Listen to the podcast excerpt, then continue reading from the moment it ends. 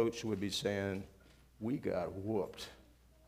Uh, today, I'm not going to do a postmortem on why and how that happened, uh, but to be sure, the vote in Kansas sent, sent shockwaves throughout the whole country. And there's going to be people much smarter than I am who are going to delve into why and how that happens. Uh, and hopefully get some lessons learned. Uh, but as biblical Christians, we've got another thing to consider that Mike just mentioned the sovereignty of God, the fact that He is in control. Uh, Christians have always had to wrestle with how free will and His sovereignty work together, and they do. Uh, and so we've got to figure all this out. And, and I, I want to say at this point that I am in no way apologizing for the fact that we hammered you all over the last several months to get out and vote for the value them both amendment. And we should always exercise our free will to get as close to God's best in our culture as we can. And I'm frankly very grateful for the, the work that a lot of people, including some legislators and people like Eric Rucker and many others behind the scenes, worked to get value them both on the ballot. It was not easy and it took a long time. However, we've also got to consider what is God saying to us in his sovereignty. So I hope today to lay some foundation for moving forward. Seems to me it's pretty clear that God has something for us to do to refocus the Kansas flock of sheep on maybe something we've neglected. So this message is going to be a little technical, a little graphic, and perhaps a little challenging for some. Uh, to assist me, I'm, uh, I'm going to have a short non graphic video as well as a guest speaker come up later. So let's try to lay the foundation first. I want to start with a brief history of life. Uh, more specifically, a history of life and death of the preborn, both in general and in Kansas. You know, people have rid themselves of the preborn since ancient times. The first recorded evidence we have of that is a Egyptian papyrus from the 1500s BC. The Greeks and the Romans had several ways of, to dispose of the preborn, yet they recognized the life that was there by prohibiting a widow, a pregnant widow, from getting rid of the heir to his father's estate that she was carrying. In England and the American colonies, abortion was generally illegal from the point of quickening when there was movement felt within the womb, because that's the only way that doctors had of determining that there was a living thing there. Uh, but in the 19th century, the English speaking world started to pass laws against abortions at all stages of pregnancy. In the United States, the physicians were the leading advocates to make abortion illegal. Some of them because of advances in medical knowledge, showed that quickening was no more, no, no less crucial in the process of gestation than any other step. And if one opposes abortion after quickening, one should oppose abortion before as well. Those restrictions accelerated uh, from, the, from the late 1860s to the efforts of concerned legislators, doctors, and even the American Medical Association. By 1910, nearly every state had anti abortion laws, although enforcement of the laws varied greatly. Now, it's true that the, some of the early feminist movement played a role in the debate, but not all as you might guess. Many of the early feminists of that era were opposed to abortion, like Elizabeth Cady Stanton and Susan B. Anthony. Uh, some of the feminists, which were called socialists, gained more influence, and abortion law started to be liberalized to some degree in the 1930s. But it was the cultural sea change of the 1960s, resulting from a combination of the anti establishment movement, hallucinogenic drugs, the neo feminist movement, and primarily the sexual evolution kind of initiated in Lawrence, Kansas, which gave rise to states loosening restrictions in their laws. In 1967, Colorado became the first state to decriminalize a doctor performing an abortion in cases of rape, incest, and in which a pregnancy would lead to permanent physical disability of a woman. By today's standard, that's pretty restrictive. At the same time, California was wrestling with this, this issue, and the uh, bipartisan majority uh, of uh, their legislature sponsored a bill called the Therapeutic Abortion Act. Now, some of you remember Ronald Reagan as a pro life champion, but while he was governor of California in the late 60s, Ronald Reagan signed a law which decriminalized abortions when uh, necessary to protect the health of the mother. And the expectation of that time was that uh, there would be, w- abortion would not become more numerous and it would be safer in hospitals.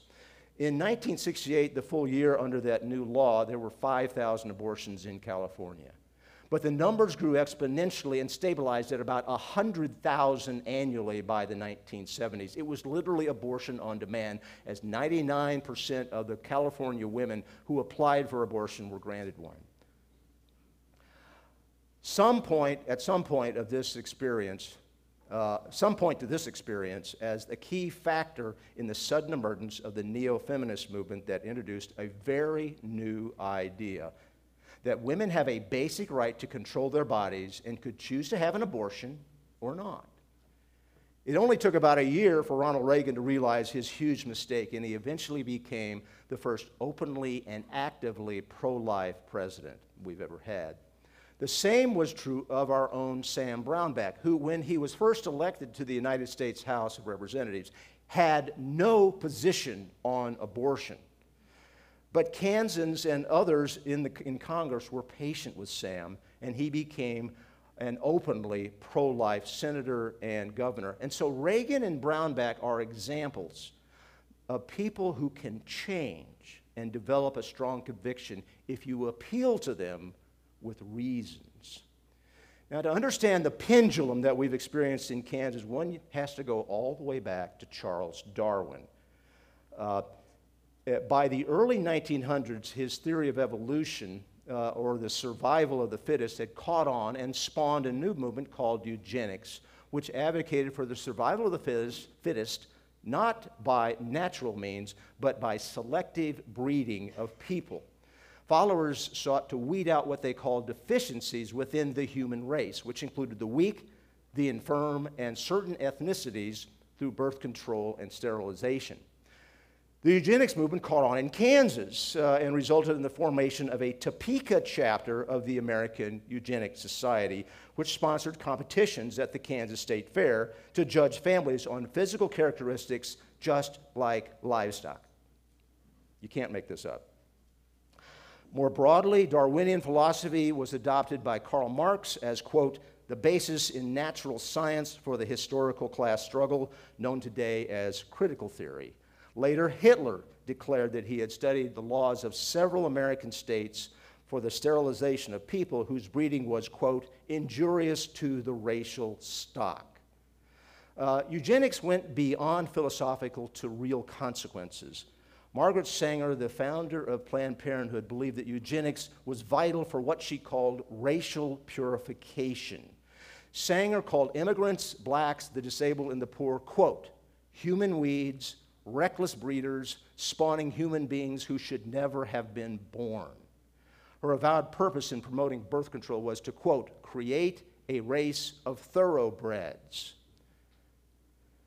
she also created what was called the Negro Project, designed to sterilize unknowing black women and others she deemed as undesirable for societies. Her grandson, Alexander Sanger, made a Darwinian defense of abortion in 2004, uh, asserting, quote, Abortion is good. We must become proud that we have taken control of our reproduction. This has been a major factor in advancing human evolution and survival. So the facts are these Planned Parenthood, up to now, is, has been the largest abortion provider in America. Almost 80% of their clinics are in minority communities. Americans whose skin color happens to be black make up between 12 and 13% of our population, but 35 to 40%, three times that in the, in the rate of abortions. The result is a reduction of one third of that ethnicity in the past 45 years. If the Ku Klux Klan had accomplished that same result, it would have been rightly called genocide.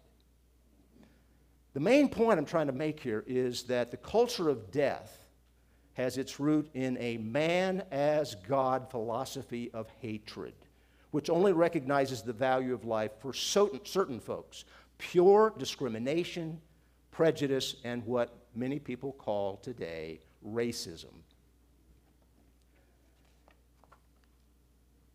Kansas was an early pioneer in abortion. The Kansas legislature enacted laws allowing abortion for rape, incest, and fetal defects in 1969, four years before Roe v. Wade. And just a few years later, multiple organizations lobbied to remove even those restrictions to open up Kansas to elective abortion for any reason. And by 1974, the rate of abortion in Kansas was three times that of Nebraska, seven times that of Missouri, and 25 times that in Oklahoma. Kansas had become a destination for abortion minded women from surrounding states. Soon thereafter, the pro life movement was birthed, and it took a while to turn the ocean liner around. But starting in 1997, the Kansas legislature passed a requirement a modest requirement to, re, uh, to have a 24 hour waiting period between the time that the woman is given legally, legally required information about the abortion. They later passed a ban on abortions after 22 weeks based upon the fact of fetal pain at that point in development. Uh, another law uh, requiring detailed abortion specific information and, and before consent could be given requirement that abortion providers warn uh, patients of the link between abortion and breast cancer, and then a statement that life begins at conception and, uh, outlaw, and also outlawing abortion based upon gender. All those things became Kansas law through the, through the efforts of the pro life movement. But in 2015, Kansas became the first state to ban the procedure called dilation and evacuation, more commonly described as live dismemberment, which it is. Four years later, the Kansas Supreme Court found that that law could not be prohibited, that that law could not uh, be upheld, and they found a right to abortion inherent in the state's constitution and the Bill of Rights. And with the failure of value them both on Tuesday, despite the recent Supreme Court decision striking down Roe v. Wade, abortion is an absolute right in Kansas until there is a change in the state constitution. May not be much solace, but I understand that the state of Tennessee went through this process three times before they were able to amend their constitution and remove the right to abortion found by their Supreme Court. As a result of the vote on Tuesday, the abortion research entity called the Guttmacher Institute estimates that abortion in Kansas will increase up to 1,000 percent due to the restrictions in neighboring states. Now, a threshold question in Roe v. Wade was Is the preborn child deserving of protection as a human being? The majority opinion actually recognized that question and conceded it was crucial to whether abortion should be legal or not. And at the time, science couldn't answer that question, so the justices simply sidestepped that thorny issue. But some 20 years later, science came up with the answer. Enter Dr. Jerome Lejeune, a, a, French scientist who was known as the father of genetics. I, I first became aware of Lejeune when an attorney friend of mine was representing a young lady who, had, who was charged with trespassing uh, while protesting at an abortion clinic. And attorney Steve Graber argued the necessity defense for his client, which recognizes that trespassing was allowed when required to save life. To make his defense work, Steve had to establish that his client was attempting to save life. So he called Dr. Lejeune as a witness to successfully establish that element of his defense. It was Steve's bold and courageous attempt to confront the courts with Dr. Lejeune's scientific proof of the beginning of life. However, the Supreme Court refused to take the case. Now, what did Dr. Lejeune discover? A short video we're going to show here gives, tells you several things about not only Roe v. Wade, but Lejeune's scientific discovery.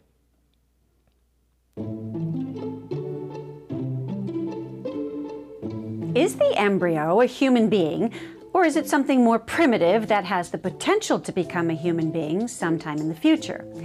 This has to be the single most important question that demands an answer in the abortion debate. Even Supreme Court Justice Harry Blackmun, who wrote the 1973 Roe v. Wade decision legalizing abortion in the United States, acknowledged this when he said, If this suggestion of personhood is established, the appellant's case, of course, collapses, for the fetus's right to life would then be guaranteed specifically by the amendment, meaning, of course, the 14th Amendment. Unfortunately, Blackmun famously sidestepped the entire issue when he said, We need not resolve the difficult question of when life begins. When those trained in the respective disciplines of medicine, philosophy, and theology are unable to arrive at any consensus, the judiciary, at this point in the development of man's knowledge, is not in a position to speculate as to the answer. In other words, he was saying important people don't seem to be able to agree, and we're just judges. So we don't really need to answer the question about whether the unborn are full human beings with moral worth, deserving of legal protection. We'll just make abortion legal. And if anybody ever finds out in the future that there really is a human being in there, well, then they'll have to overturn our flawed decision. Not only was this an appallingly dangerous legal precedent, it completely ignored compelling philosophical and biological evidence that human life does indeed begin at sperm egg fusion, otherwise known as conception or fertilization. Let's break this down. There's an important principle in logic that helps to objectively establish what is real and what is not real in the world. It's about 2,400 years old and is sometimes called the principle of objective evidence, or the principle of publicly verifiable evidence. It holds that if a theory or an explanation or a definition is to be considered valid, it ought to have evidence that other people of reasonable intelligence can verify. Sounds rational, right? I mean, if I were to just arbitrarily assert something without giving any publicly verifiable evidence, you would be logically free to arbitrarily deny it. For example, if I said, it's a baby, and you asked, well, how do you know? And I said, I just feel it deep in my heart. Well, the depths of my heart are not really publicly verifiable. And even if they were, my personal feelings are subjective and have nothing to do with the reality of what's being observed. But there is objective, publicly verifiable evidence that we can make use of in the abortion debate. You may have heard of the famous French geneticist by the name of Dr. Jerome Lejeune, who discovered that an extra copy of chromosome 21 was responsible for the condition known as Down syndrome. In the 1990s, Dr. Lejeune provided objective evidence that the full human genetic code is present in the human embryo from the moment of sperm egg fusion and not just a human genetic code, but a distinct, individual, unique, and unrepeatable human genetic code. It is biologically and genetically completely distinct from its mother and its father. As Dr. Lejeune wrote, to accept the fact that after fertilization has taken place, a new human has come into being is no longer a matter of taste or of opinion. The human nature of the human being from conception to old age is not a metaphysical contention, it is plain experimental evidence. What's more, the human embryo at the moment of sperm egg fusion contains all of the information necessary to direct its own development in the way that human beings develop. This would be impossible if that embryo was not a complete, organized, whole human being. All of the best scientific and medical research confirms that the appellant's case has indeed collapsed and exposes Roe v. Wade to be one of the greatest travesties in modern legal history.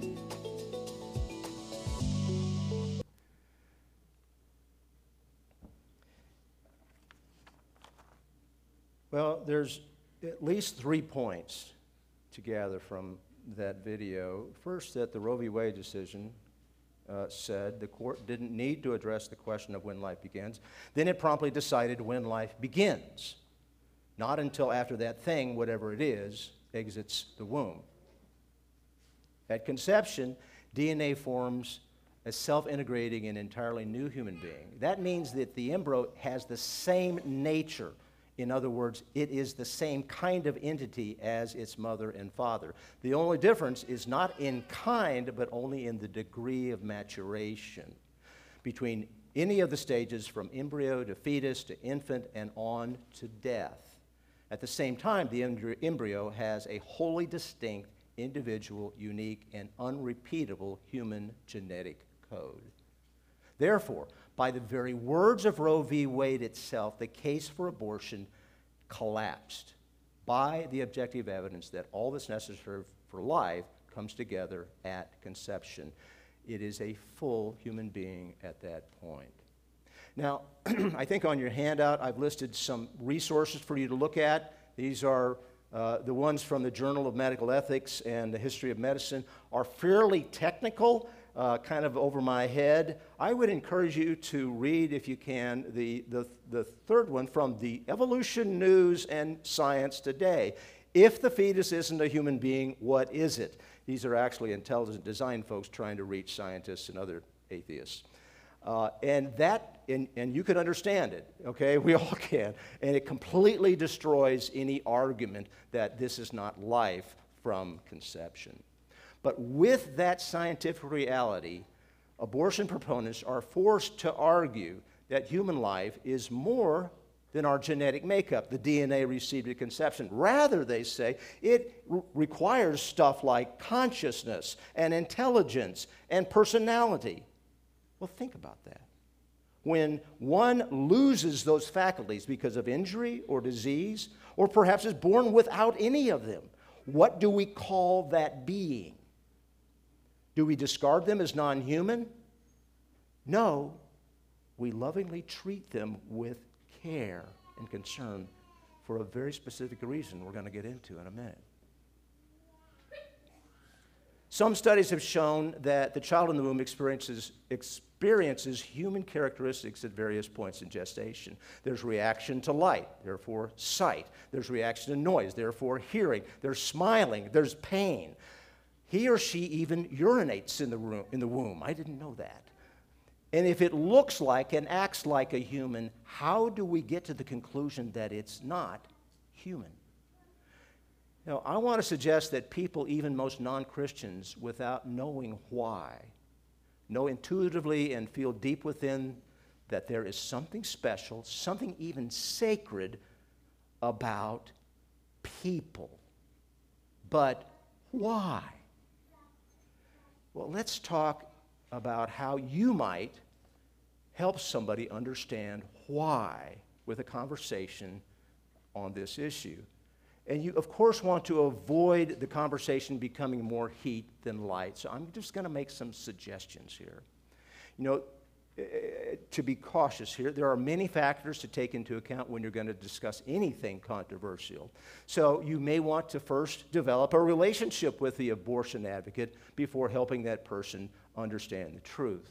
Secondly, be patient with young people who have been told repeatedly all their lives that women have a basic right to determine what happens to their bodies, never mind the male or female that's within them.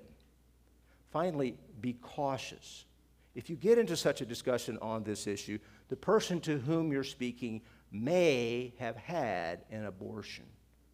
Always speak the truth in love. And of course, there are some who are hard and strident in their views, and for those it may be wise, as Jesus said, to not cast your pearls before swine.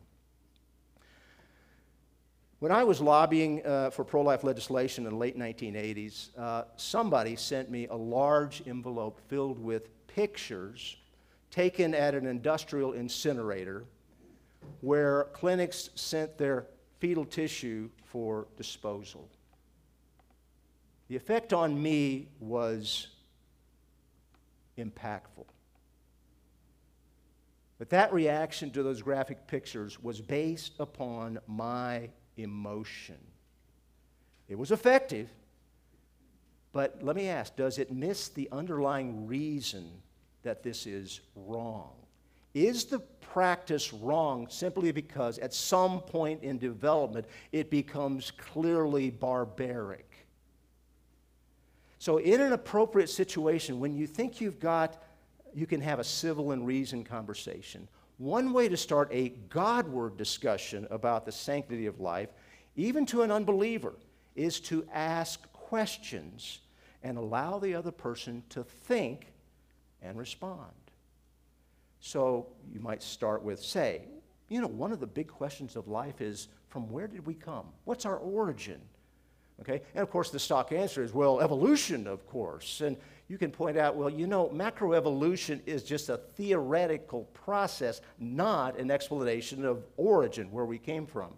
And you could go on and say, how could all life, with all of our feelings, our emotions, our intelligence, information, not to mention the rest of the material universe, come into existence from nothing without any cause? So show them the dignity of listening to the response and see where it takes the conversation. You might be able to establish that there's some other cause. Another question why do you think it's wrong to take innocent human life? And of course, they say, What do you mean? Of course, murder's wrong. And you say, No, no, here's what I'm talking about. I mean, why do you think it's wrong to murder a person, yet you eat hamburger from an animal? What's the difference in your mind? And of course, one response is likely is, well, we all agree it's wrong. To this, you, you might say, well, not everybody. Uh, remember the Nazis, communist governments, terrorists, whole kingdoms and cultures have rejected the value of certain human life. Have you ever heard of human sacrifice? If the wrongness of murder is determined by mankind, either by the collective views of the culture or by those in power, who are we to say that it's wrong if somebody else disagrees? In fact, how can you say anything is wrong in another culture, whether it's rape or racial discrimination or any act of injustice, if it's all up to us to determine right and wrong for ourselves? Isn't that just the very essence of anarchy? Every person doing what's right in their own eyes. Now, let's pause for some logic here. Certain propositions are subject to a basic law of logic called the excluded middle, which says that it's either A or B. Like uh, we did this before I'm either a man or I'm not. Liquid H2O is either wet or it's not. Uh, and so the question here is who determines truth, right and wrong? The choices are either mankind, which would include the culture and those in power, or an authority above man that you and I call God. So the middle is excluded. There is no other possibility. So if the person with whom you're talking is willing to think and eventually the light goes on, you can get to your assertion. I believe it's wrong to murder, to take innocent life, because God created us in his image. And for that reason only, biblical Christianity values all human life, regardless of status, of ethnicity, of location, or stage of development. What do you think? Again, allow them to consider and respond. A person might ask, well, how do you know that mankind is created in God's image? And at that point, you go to the Word. Genesis 1, where God said, Let us make man in our image, after our likeness, and let them have dominion over all creation. So man created, God created man in his own image. In the image of God, he created male and female. In chapter 5, it says, When God created man, he made him in the likeness of God. Male and female, he created them, and he blessed them and named them man when they were created. Jeremiah 1 says, Before I formed you in the womb, I knew you. And before you were born, I consecrated you. And we all know Psalm 139 which says, Your eyes saw my unformed substance, and in your book were written every one of them, the days that were formed for me, when as yet there was none of them, none of those days. So, in a biblical and pretty real sense, life doesn't begin at conception, rather, it begins in eternity past when God made a plan for you and me. You can then go to Genesis 9 where God is blessing Noah right after the flood. And he says to Noah, giving him instructions whoever sheds the blood of man, by man shall his blood be shed. Now, why? We thought two wrongs don't make a right. Why should you take the, the life of one person just because they took the life of another person? Well, the passage tells you why. For God made man in his image. That's it. That's the only reason that you and I have any value over animals, and the only reason it's wrong to murder. It is only because all people are created in his own image. You cannot justify our privileged status as humans on any other basis. And abortion simply denies the image of God in preborn children. In our private conversations establishing this foundation, the need for a reason to value human life above other life is really essential. That's a part of the building blocks of this whole thing. If it clearly cannot be personal preference, one is left with the logical conclusion that it must be something beyond mankind. The image of God is what makes us human. Mankind could not lose the image without ceasing to be what he is. Moreover, it's only because we keep that image of God, even in a broken and distorted state, that man is redeemable, worth redeeming. Without it, why would God have any reason to send his son to die on our behalf? Wayne Grudem wrote this Knowing that we are made in God's image affects not only our understanding of our Creator and our relationship with Him it also sets the stage for understanding and defending the sanctity of all human life. Every single human being, no matter how much the image of God is marred by sin, illness, weakness, age, or disability, still has the status of being in God's image and therefore must be treated with the dignity and respect that is due to God's image bearer. This has a profound implication for our conduct toward others. It means that people of every race deserve equal dignity and rights. It means that elderly people and children yet born deserve full protection and honor as human beings. If one seriously considers uh, the historical and logical and scientific, and most importantly, the biblical reasons to believe that the fruit of the womb is human life, the question for us then becomes where do we go from here? Because right now, we in the state of Kansas are living in a place where the most dangerous location for a child is the womb, period. Now, law, well, whether by the people or by the courts, has a different effect on different people.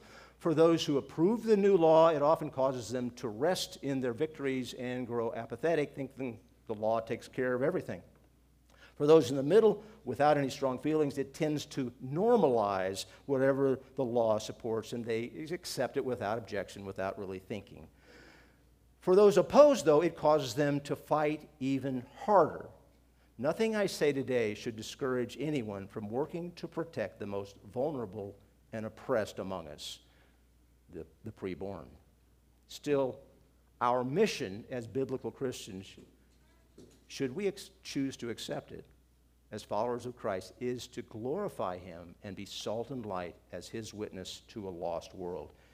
And we must be faithful to that witness, to that mission, but we must also determine in, in every different situation that we're faced with how can we be most effective so I'm suggesting today that instead of simply declaring life begins at conception, uh, cursing the darkness, and going back to sleep, we must all be about the business of creating or contributing to a culture of life, a culture that affirms and protects the image of God.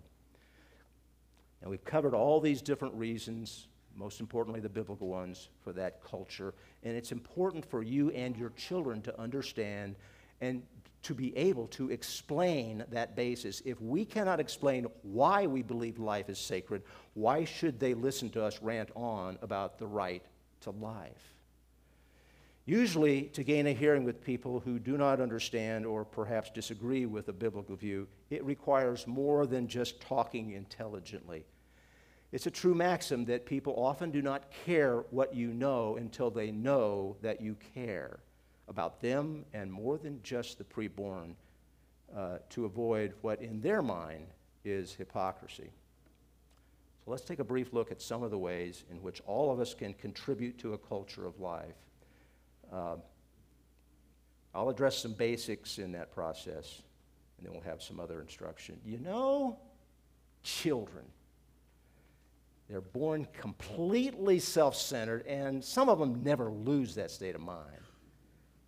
They keep us up throughout the night as infants, and they keep us up as teenagers. They get in the way of our careers, our ambitions. They make a mess of our bodies, our homes, and our lives. They complicate life and take up our time and our energy. Parenting is hard, unrewarding, even heartbreaking work. Right? Well, that's one perspective, one way to look at children. The whole culture of death for the preborn arises out of this fear of life and coveting a life focused on self, free from the inconveniences that we call kids.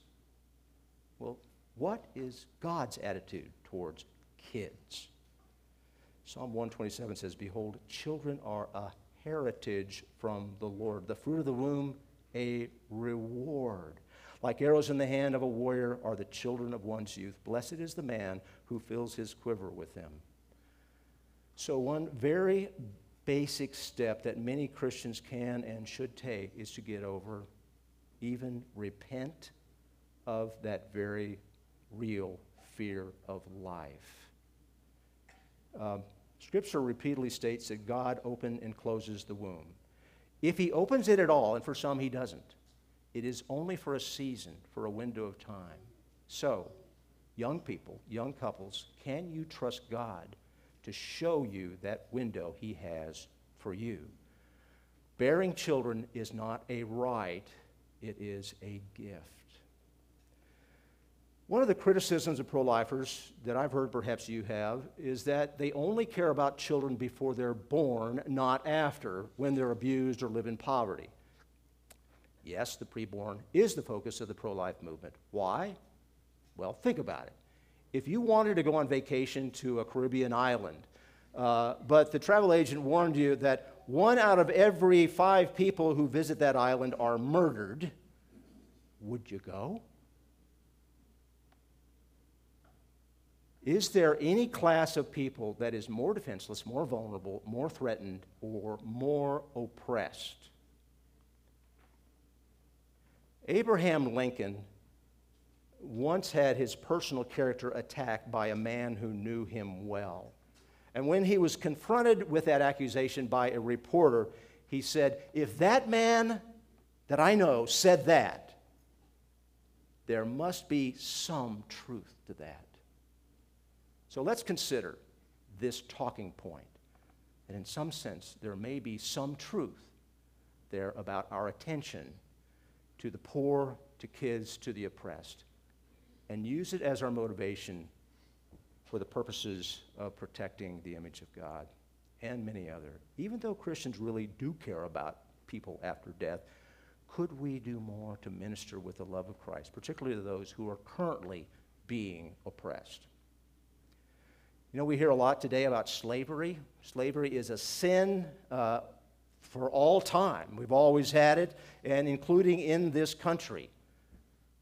However, what about today? Uh, many have said that there has never been, ne- never been more people in some form of slavery, illegal or illegal, than today. It's just hard to imagine that women and children are being sold as goods for the use of others. In 2026, Kansas City will be the site of the World Cup in soccer.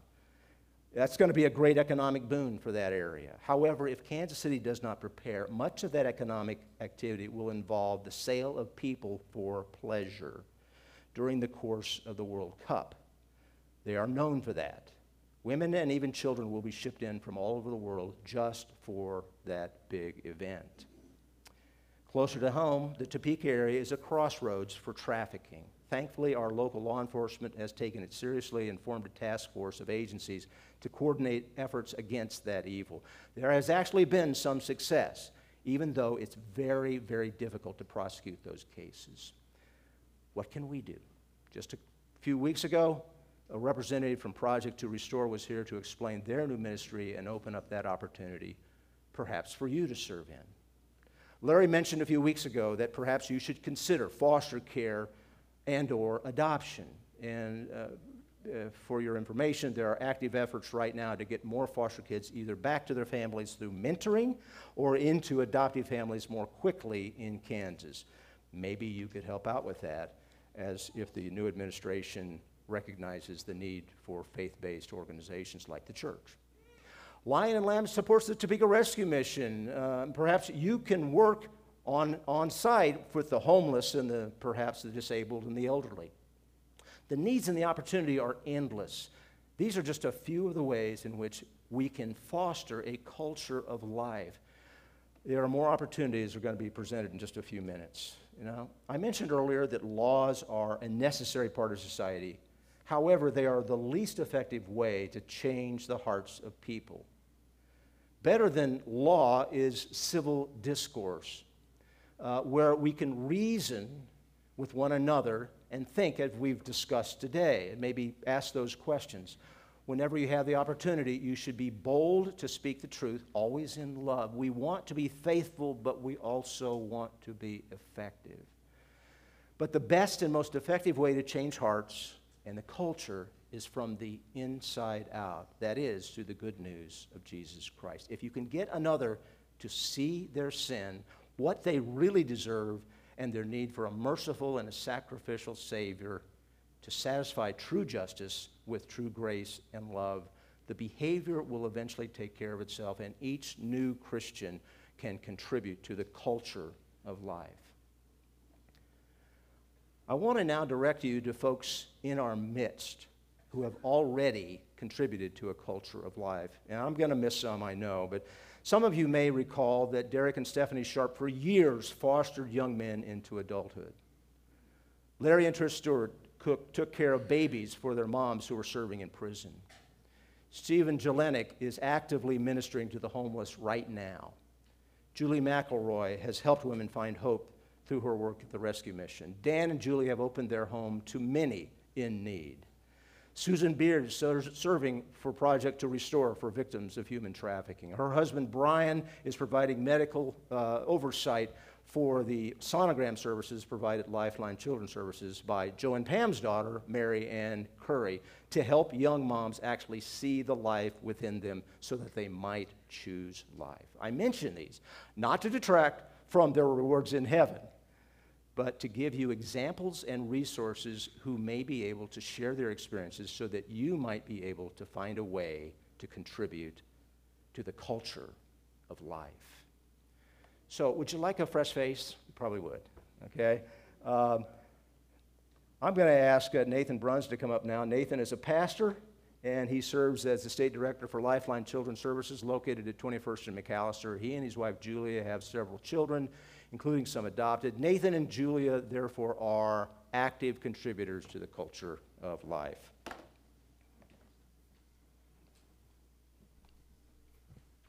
Good morning, guys. Thank you for allowing us to be here today. Um, Kent kind of teed it up, and my job is to bring it home, is the way I look at it. Uh, today, I, I want to start by just sharing with you, uh, real briefly, a passage of scripture or a, an account in Jesus' gospel that I believe kind of gives a little bit of understanding to the question we, re- we receive at the pregnancy center, but also with Lifeline Children's Service as a whole. And it's a question that doesn't necessarily always come from the Christian brothers and sisters, but it also, but I can't say it does not come from the church. That they'll say and ask the question, so like, what do we do? We, we have the information, we know the truth, we even believe and what Scripture teaches, Imago Dei, that God, we are all created in the image of God. But what do I what do I do with that tangibly? What I'd look, this will not be on the screen, but I direct you to John chapter six. It's one of the uh, accounts in the Gospels that are in all four Gospels. It's when Jesus takes the loaves and feeds the five thousand. And what I love about this account is, is that if you remember that they, Jesus just came across the sea and he's there with his disciples and they've just had a lot of ministry and they're looking to have a deep breath, and all of a sudden these people followed him, and they follow the disciples. And the disciples said, in no such words, Jesus, can we just send them home? Like, I mean, they're hungry, I know, but if we get them gone, like they leave early enough, they'll make it home in time. And Jesus says, No, we're going to feed them. And the disciples start saying things of like, well, how are we going to do this? I mean, there's literally thousands. And it would, it would take so much money to feed these folks. In, in, in John chapter 6, uh, verse, verse, uh, uh, verse 8, uh, Andrew, Simon Peter's brother, says this. He spoke up, Well, here's a boy with five small barley loaves and two small fish, but how far will that go among so many? And I don't know the, the heart behind Andrew's or the sharing of that, but I read it more from a perspective of, well, well, we could give this a shot. Like, um, I'm a little bit sarcastic, sarcastic. Raise your hand if you have a little sarcasm brewing in you. And Jesus takes that perceived sar- Nate's perceived sarcasm and says, we'll give that a go. And today I want to encourage you, whether you're discouraged by the political landscape or discouraged by the voting of folks, or whether you're discouraged or just overwhelmed of not knowing what to do, I want to remind you that what moves us in our ministry at Lifeline is knowing and believing in Scripture that God is looking to do a miracle all the time inside the people who are willing to listen and willing to see. I've always envisioned that young man being someone with a He Man lunchbox because I had a He Man lunchbox as a kid and just opens it up and things clamor and Jesus takes it. And we know the end of the story is they pass it with baskets around, and as, as all the people ate, they hand it back, and there was more than they started with. And today I want to give you a few opportunities of ways to connect, the ways that you maybe can serve and bring, if you will, your small portion of, of bread, a small portion of fish, but know that God will use that if it is with the right heart and the right intention to see his kingdom, see his kingdom grow and with great intention to see those who do not have a voice, the unborn, or those who are born and they are look, do not have a place to live and need a gospel centered family to take them in and to demonstrate Jesus to them. There's some tools for you. Today is the first slide up there, and these slides are, are not the best. I, I got a new computer, and I don't think I'm that old, but I found out I'm not technologically savvy with the new computer that was entrusted to me. And so this information will be out in the entryway today, too. Lifeline as a whole, we are in 16 states, and so our office here in Kansas serves Kansas and Missouri, but we're in 16 states, and our central office is in Birmingham, Alabama. And through some hard work of staff over the last year, we just launched in July called the Lifeline Educational Portal. And as Kent kind of said, I believe as followers of Christ, we have a responsibility to be informed the Word of God tells us that the Word of God itself is sharper than a double edged sword. And many times I'm thinking, that's great. I want God to dice and slice up things that need to be changed. But I'm also reminded that dicing and slicing needs to happen from the inside out, right? For my humility to be to be at the forefront. And so this it's called LEP. It's a great marketing thing. Uh, if you have a better name for it, we love it. It's just called Lifeline Educational Portal. If you have a, I don't know if your church is connected with um, some online um, biblical resources, but what this, what they are, are free resources online that you can sit at your computer or your phone and learn about different things that are happening and how you can respond and have conversation with those who maybe are not just not against the biblical view of life, but they maybe are uninformed also. For some of you that are maybe thinking about being a foster parent or you're a foster parent already, since we're a licensed child placing agency, you can get your continuing education credits right online from about 90% free. There's a few classes on there that are for pay, just for legality's sake. But there are also Bible study, small group materials that are free to the local church to be better equipped to serve the vulnerable and to be inf- informed of how it is we can step into that space. The other two I want to remind you of, or, or maybe bring your attention for the first time on the next slide, is this: is that we we have a large education and counseling department um, with Lifeline nationally. And so through COVID, I don't know if we realize, if you've known, but if you're a foster family or foster parent, there are children who did not have resources in their schools that they were needing when they were at home. It was difficult for those resources to be given to them, specifically in the, in the regards to psychological or educational services. And so if you go to the lifelinechild.org, you'll see that there are educational services and a new service called family coaching or parent coaching. What that means is that if you are an adoptive family, that you man, you, you just need a little extra boost with your child, a little extra extra boost in education. Online they can do, or in person we can set up to help serve those families who are already serving in that space.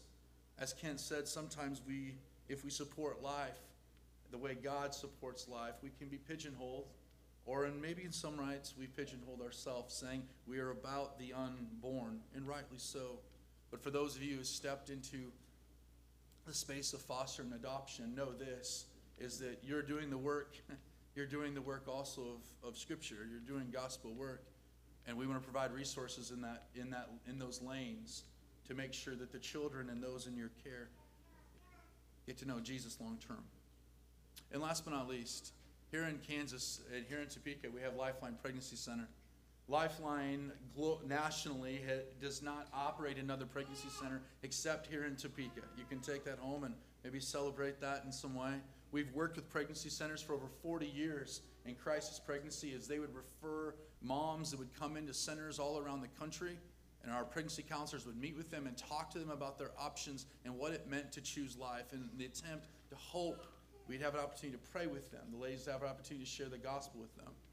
But here, Lifeline Pregnancy Center was able to take on a ministry that's long standing called Crisis Pregnancy Options, CPO, for a number of years.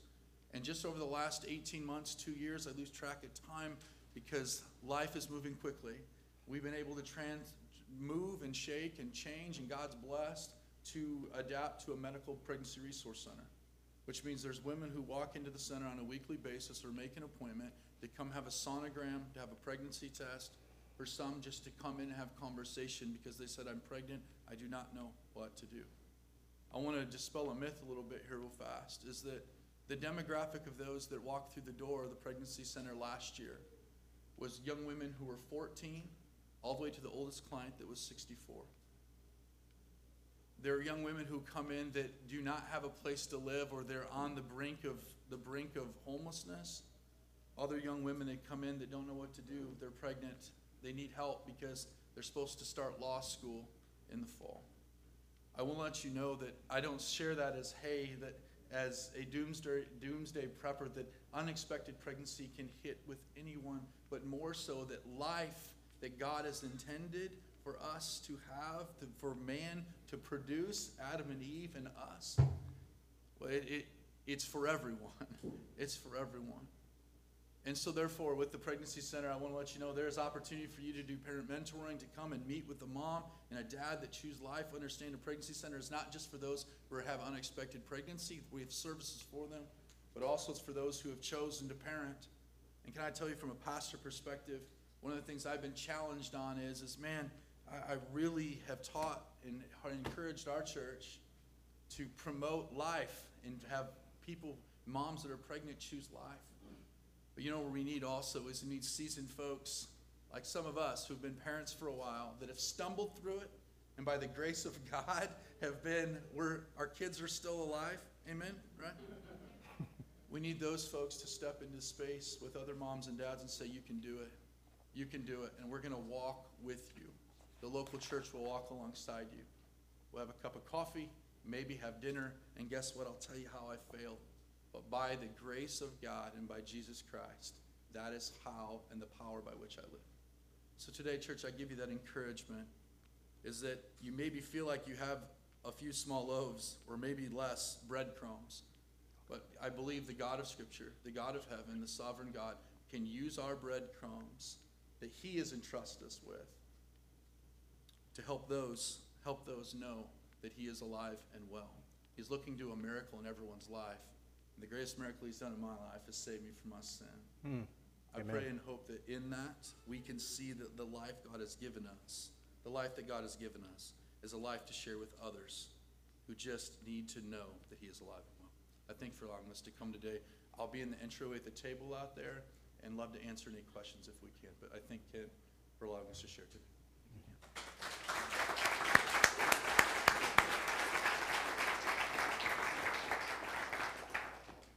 Yeah, I've had the privilege to work with Nate and the folks at Lifeline for a few years now, and I can say they're honestly living out the scripture that says to love justice, show mercy, and walk humbly uh, in the quest to, create a culture of life. Um, if you would, uh, as the worship team comes up, would you stand? And uh, we've got uh, a passage here. Now, the context of this passage in Matthew 25 is that Jesus is talking about separating the sheep from the goats. Okay? We're supposed to be the sheep, all right? This is one of the characteristics of being a sheep. And when we're done with this, uh, after the worship time, go out and talk to Nate in the, in the foyer and see what you might be able to do. Let's, let's recite together Lord, when did we see you hungry and feed you, or thirsty and give you drink? When did we see you a stranger and welcome you, or naked and clothe you? And when did we see you sick or in prison and visit you? And the king will answer them Truly I say to you, as you did it to one of the least of these, my brothers, you did it to me.